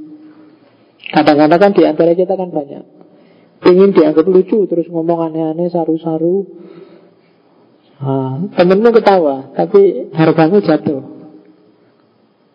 Pokoknya hati-hati Banyak ngomong Cerewet Itu biasanya banyak salahnya Akeh omongnya, akeh salah. Coba kamu punya teman dua, yang satu pendiam, yang satu omongnya banyak. Itu mesti lebih ada plusnya yang pendiam. Orang pendiam itu susah loh dihadapi. Apalagi kalau kitanya yang cerewet. Jadi kayak dia tahu semua rahasia kita, kita nggak tahu apa-apa tentang dia. Kan gitu. Orang-orang yang pendiam. Cuma ini konteksnya nggak urusan pendiam apa cerewet. Ya boleh sih kamu ngomong Boleh kamu sendagura Boleh tapi hati-hati jangan yang Menjatuhkan kehormatan. Kalau melakukan itu berarti Moralitas busidunya turun Dan nilai kesamuraiannya bisa cacat Oke Boleh nggak Pak Busido makan di angkringan Misalnya. Itu menurunkan derajat. Kehormatannya enggak Ya boleh aja Cuma kode etiknya dipakai. Kalau pesen es teh yang gelas kecil. Oke Busido Oke Terus. Yang ketujuh Sudah setengah sepuluh Yang ketujuh Suku. Loyal Setia pada pemimpin Setia pada guru. Loyalitas ini yang menurut saya agak berat hari ini Karena hari ini orang selalu pamrih. Kalau zaman-zaman dulu lebih enak. Pangeran Diponegoro itu menggerakkan sebesar itu pasukan. Orang Jawa Tidak ada satupun yang nuntut gaji. Panglima-panglimanya Kiai Mojo, Sempat itu tidak ada. Kalau kamu tanya gajinya berapa? Jadi panglimanya Panglima Diponegoro mesti nggak ada. Tapi mereka punya kualitas loyal Suku Nggak dibayari nggak apa-apa. Kita punya visi yang sama. Loyalitas Nggak harus diperintah, nggak harus disuruh Sebelum diperintah, sebelum disuruh Sudah ngerti karpe, sudah menjalankan Itu suku Selalu demi kaisar, demi pimpinannya, demi daimyo. Bahkan mungkin masih ingat ceritanya pasukan kamikaze itu. Yang dunia barat pontang-panting menghadapi Jepang. Satu tentara rela mati tapi korbannya bisa puluhan orang. Pesawatnya ditabrakkan itu kan ditabrakkan. Padahal buruk jatuh pada zaman itu. Dan itu susah dicari tandingannya. Pasukan tentara boleh punya peralatan canggih tapi kuncinya ada mentalitas orangnya. Maka tentara Amerika itu dari segi alat dia nomor satu. Tapi seandainya perang beneran beberapa kalkulasi justru Amerika kalah bahkan bisa jadi di bawah Indonesia. Indonesia itu jangan salah Peralatannya kuno-kuno Desa-desa Belinya bekas-bekas Tapi mentalnya luar biasa. Jadi kalau perang itu Daripada hidup susah Jadi prajurit Indonesia. Iya Nekat boy Sikat kabeh. Jadi semangatnya untuk perang itu lebih membara Karena sejak dulu ditahan-tahan Mau ngamuk nggak ada Tidak perang. Ayo wis. Apalagi cuma Amerika kan gitu. Jadi dari sisi ini itu yang digarap oleh orang-orang Busido Mentalitasnya. Karena perang itu lebih mengandalkan mentalitas loh daripada senjatanya. Kadang-kadang coba dicek Begal-begal itu anak kecil-kecil lulus SMP, SMA Yang dibegal orang besar-besar punya mobil Kenapa kok, kok kalah loh yang besar-besar ya? Karena mentalitasnya. Dilawan beneran mungkin yang menang yang besar itu. Kadang orang ngerampok cuma bawa pistol mainan. Ya kalau kalau mainan tak kalau pas beneran gimana? Ya kan? Ketika kamu bilang kayak gitu Ya memang mentalitas kita memang beda sudah Kita tidak punya yang keberanian tadi. Jadi prinsip yang ketujuh Suku Loyal Setia Terus pengaruhnya sekarang. Moralitas Bushido itu hari ini menjelma jadi mentalitas Jepang. etika moral Jepang Amae dan Gimu Giri Jadi kalau Amae itu Masyarakat Jepang itu menjaga harmoni sosial Yang kedua On On itu Orang Jepang itu biasanya pantangan benar kalau ada utang budi. Cepat-cepat dia ingin mengembalikan.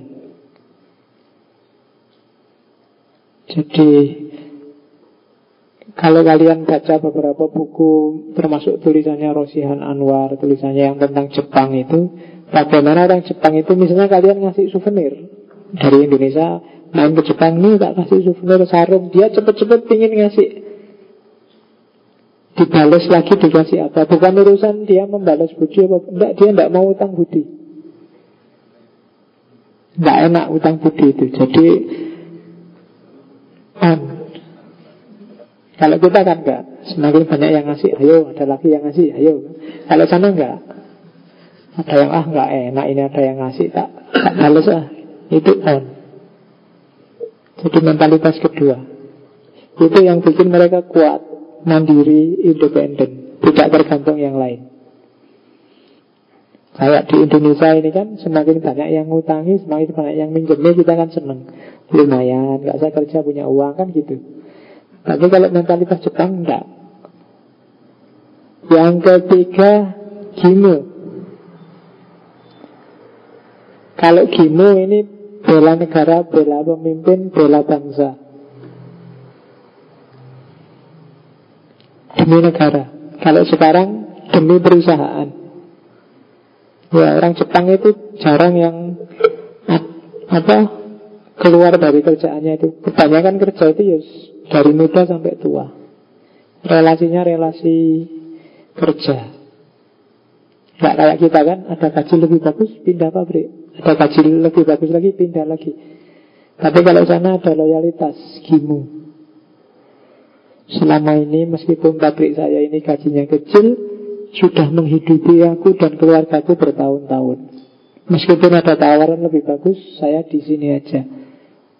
Karena pabrik ini sudah menghidupi aku sekian lama nanti kalau tak tinggal susah nyari gantinya yang nggak pengalaman kasihan susah itu loyalitas kalau di Indonesia kan enggak cara berpikirnya selalu serba menuntut kalau gaji nggak naik aku pindah nih kan mesti gitu tapi logika itu nggak laku kalau di Jepang. Mereka punya mentalitas gimu. Yang keempat kiri. Yo, rasa wajib untuk membalas kebaikannya orang lain kayak tadi. Jadi orang lain utang budi itu agak berat bagi orang Jepang. Jangan sampai aku utang budi. Jadi ini mentalitas umumnya. Ada juga mentalitas ekonominya. Ini buahnya Bushido Jadi orang Jepang Mandiri Jujur Rajin Hemat Amal Dan memikirkan kepentingan umum. Itu kunci suksesnya Jepang hari ini. Mandiri. Jadi orang Jepang itu tidak suka tergantung. Makanya ada era yang disebut era isolasi. Nggak butuh yang lain deh kita. Kita bisa hidup tanpa bantuan yang lain. Kita bisa pinter, kita bisa jaya tanpa dukungan yang lain Bahkan mungkin kalau yang lain butuh kita boleh Tapi kita tidak terlalu butuh yang lain Nah itu Jepang Ya kayak Indonesia ini kan Indonesia ini banyak negara lain tergantung sama kita. Kalau kita rusak, mereka juga rusak. Contohnya Asad. Jadi Singapura, Malaysia itu kan tergantung sekali sama Indonesia. Kalau orang Indonesia marah, nggak usah nyerang ke Malaysia, kita bakar aja hutan kita. Mereka sudah nggak bisa hidup itu tergantung itu cuma bukan itu mandirinya orang Jepang Jepang itu kemarin di pertemuan pertama kan kelihatan bagaimana labilnya wilayah Jepang, ngalah-ngalah Indonesia. Mereka sangat terancam oleh tsunami, oleh gempa, oleh karena posisinya memang kayak peretelannya benua Asia. Tapi mereka tangguh. Tsunami tahun 2011 kemarin Tapi sekarang ya mereka cepat sekali kan recovery-nya Seolah-olah nggak ngalami apa-apa Indonesia Yang tahun Iya 2004 Ada tsunami Itu sampai sekarang rasanya juga masih Gempa tahun 2006 itu di ring road agak ke timur sebelum SMK itu masih ada poskonya. Posko gempa, itu bilang tahun. Nggak dicopot-copot. Jadi susah Indonesia itu mandiri. Yang pusat menyerahkan itu urusannya masing-masing daerah. Yang daerah, loh itu tugasnya pemerintah pusat. Selalu saling mengkambing hitamkan. Yang kedua, jujur. Ini nggak perlu diomongkan lagi. Jujur itu kualitas moral yang ada dan dituntut di semua level peradaban manusia. Baik masa lalu maupun masa kini. Tidak ada satupun dimensi hidup yang nggak nyuruh orang jujur. Makanya ada cerita Nabi ketika ditanya seorang residivis yang mau masuk Islam, saya ingin masuk Islam tapi nggak boleh dilarang apa-apa, saya sudah terlanjur jahat. Ya wis, kamu hanya saya suruh satu hal, jujur. Karena begitu orang jujur itu akan sangat banyak kualitas moral yang lain akan ikut. Itu kejujuran. Kalau nggak anu ya rasakan sendiri aja. Begitu kamu jujur, membangun dirimu secara jujur, Kualitasmu akan terbentuk Auramu akan berubah. Semakin kamu jauh dari jujur Auramu agak gelap. Karena kamu sendiri sebenarnya juga galau. Ya rasakan sendiri. Yang ketiga rajin Saya nggak perlu ngasih nasihat Sejak kamu sekolah Tiap hari kamu dimarahi, disuruh rajin Urusan kamu sampai hari ini nggak rajin Itu takdir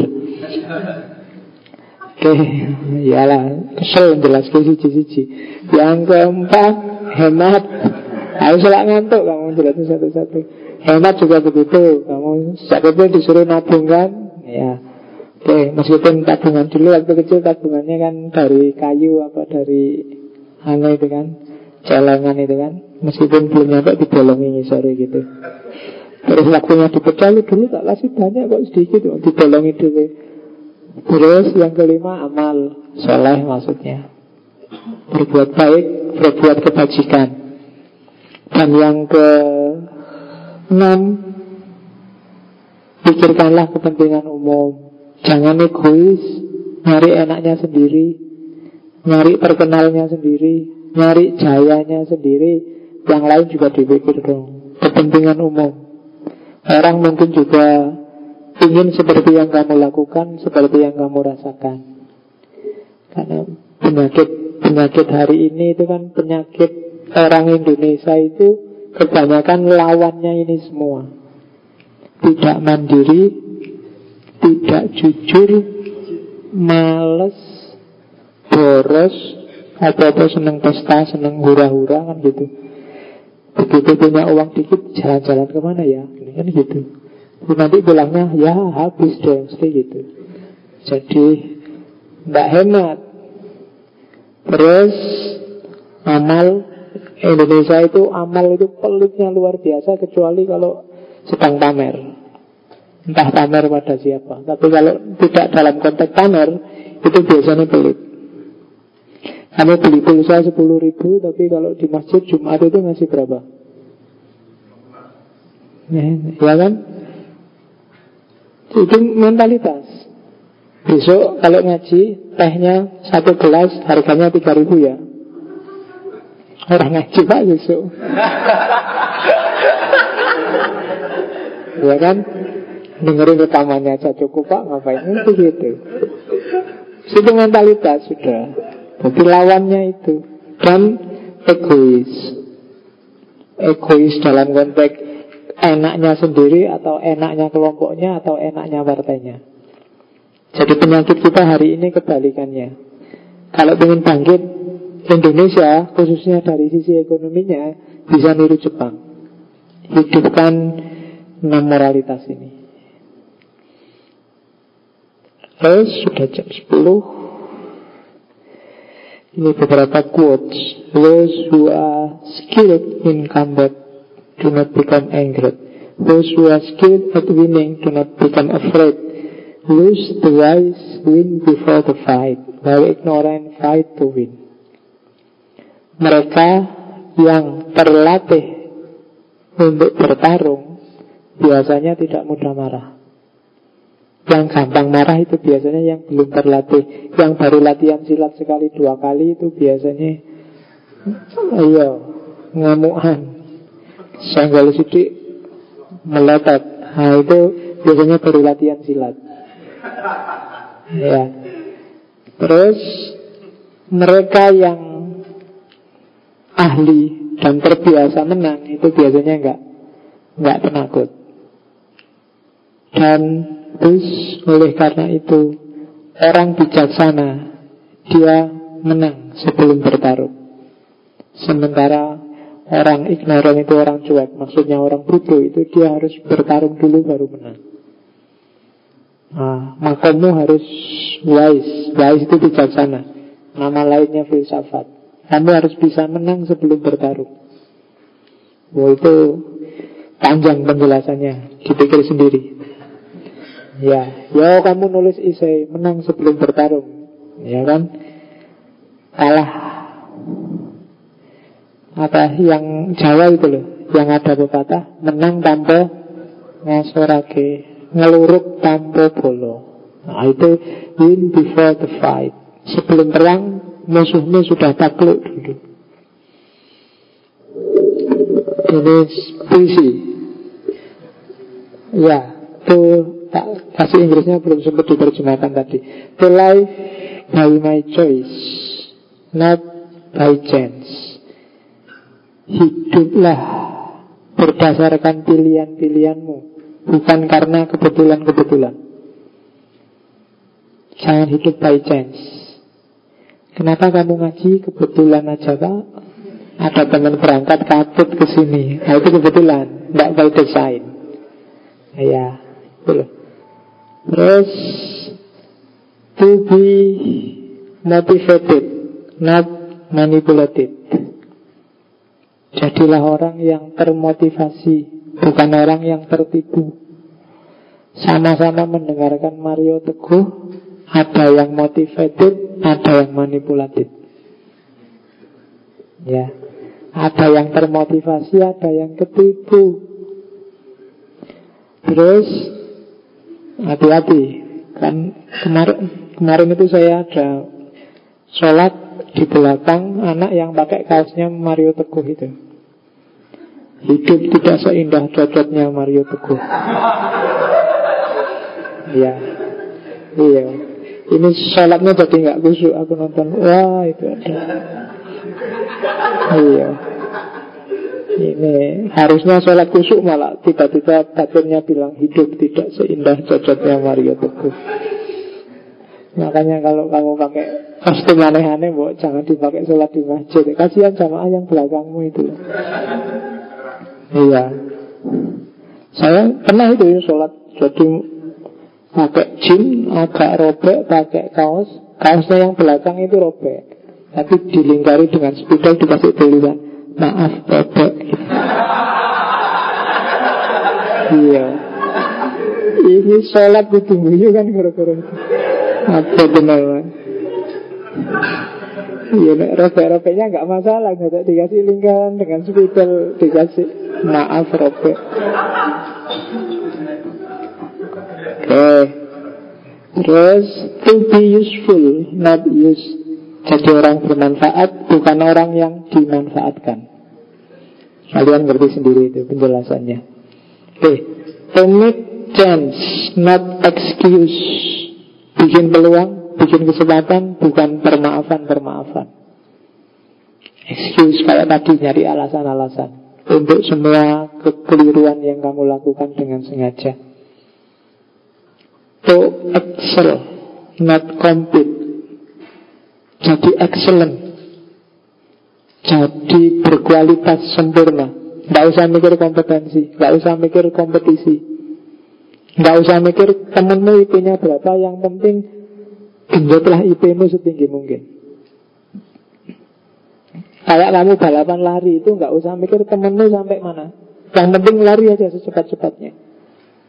Karena energi untuk ngelirik temenmu itu mengurangi kecepatanmu. Jadi itu excel, not to compete.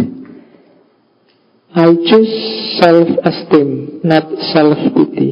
Aku memilih kebanggaan diri, rasa percaya diri, bukan self-pity, mengasihani diri. Saya itu sudah capek-capek loh Pak. Saya itu selalu mencari alasan bahwa kamu selalu benar, bahwa kamu layak dikasihani. Itu self-pity. I choose to listen to my inner voice. Kuputuskan aku akan mendengarkan suara hatiku, suara batinku, suara nuraniku. Not to the random opinion of others. Bukan pandangan yang gak jelas, opini yang gak jelas, komentar yang gak jelas dari orang lain.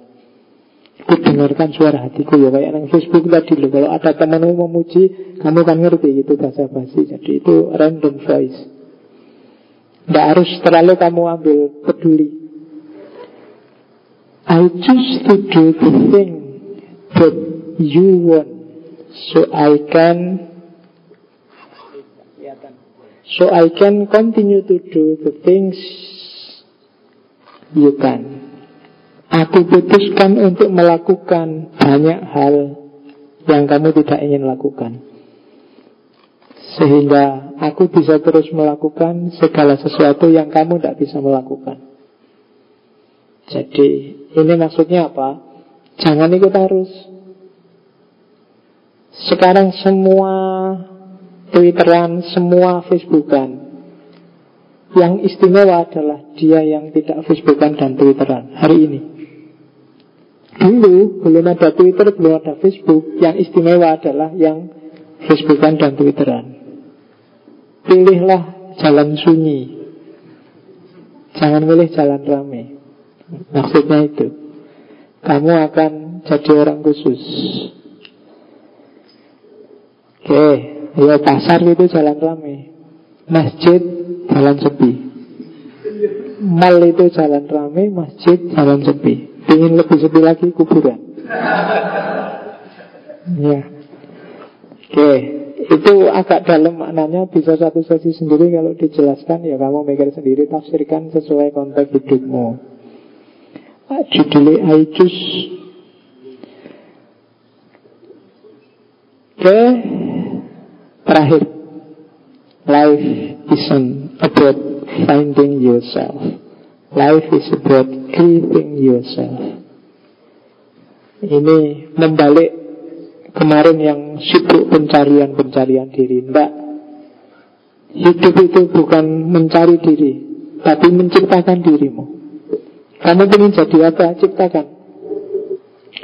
Ingin jadi kesatria, ciptakan. Ingin jadi ahli filsafat, bikin aja. Kamu bisa, apa sih yang kamu tidak bisa? Kamu bisa. Gak usah lihat Pak, saya itu aslinya lemah Enggak Kalau kamu pengen apa aja bisa kok. Messi itu pendek Tapi bisa sepak bola Sub juara.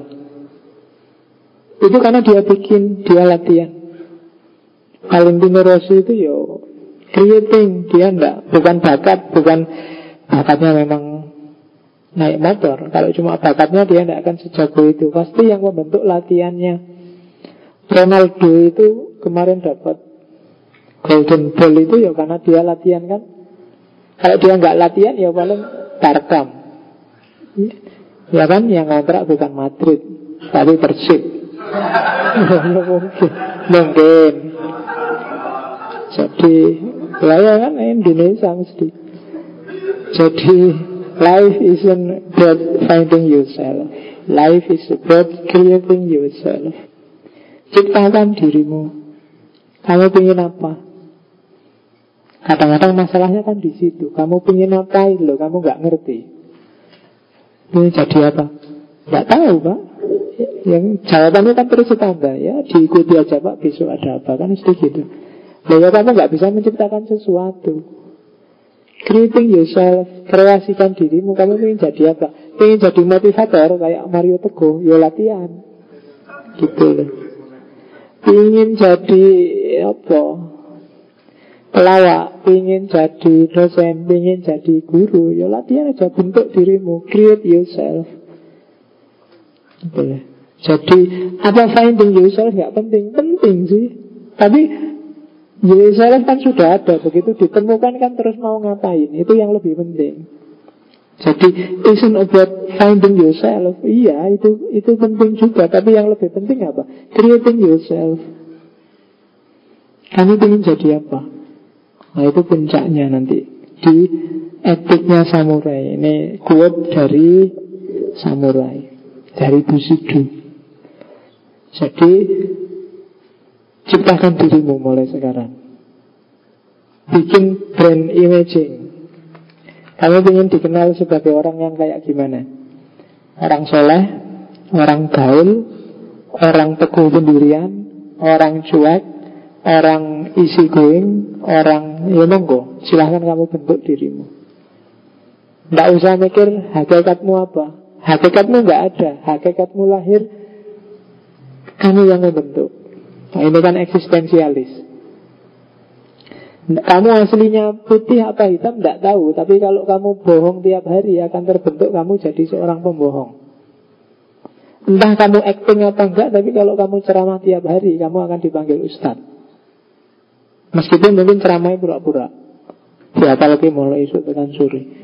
Tapi tidak apa-apa. Itu caramu mengkreasi dirimu. Lama-lama akan terbentuk hakikat Terbentuk esensi Dari aksi dan eksistensi Nah ini filsafat eksistensialis kalau sudah nyampe sini. Oke, samurai selesai, kita akhiri perjalanan kita di Jepang. Ya, mulai minggu depan wilayahnya ganti. Saya nggak tahu tapi saya merencanakan minggu depan kita masuk ke Parabujangga.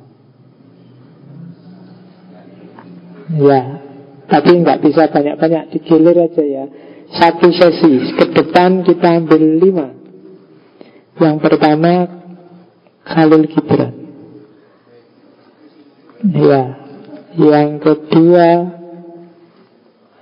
Hasrat Inayat Han. Yang ketiga India Rabindranath Tagore. Yang keempat harus ada baratnya, Jerman. Kita ambil Kute. Yang ketiga gue mau, lima, empat, kurang siji. Ya wes ora apa-apa, Ronggo Warsito. Lima tapi overlap sama kejawen enggak apa-apa, dilihat besok aja. Yang kelima, kalau nggak ada alternatif ya Ronggo Warsito. Jadi satu bulan ke depan kita ngomong tentang pemikirannya para bujangga. Oke, saya kira itu ketemu lagi minggu depan insya Allah. Wallahul muwafiq, wallahu alam bisawab, wal afu minkum. Wassalamualaikum warahmatullahi wabarakatuh.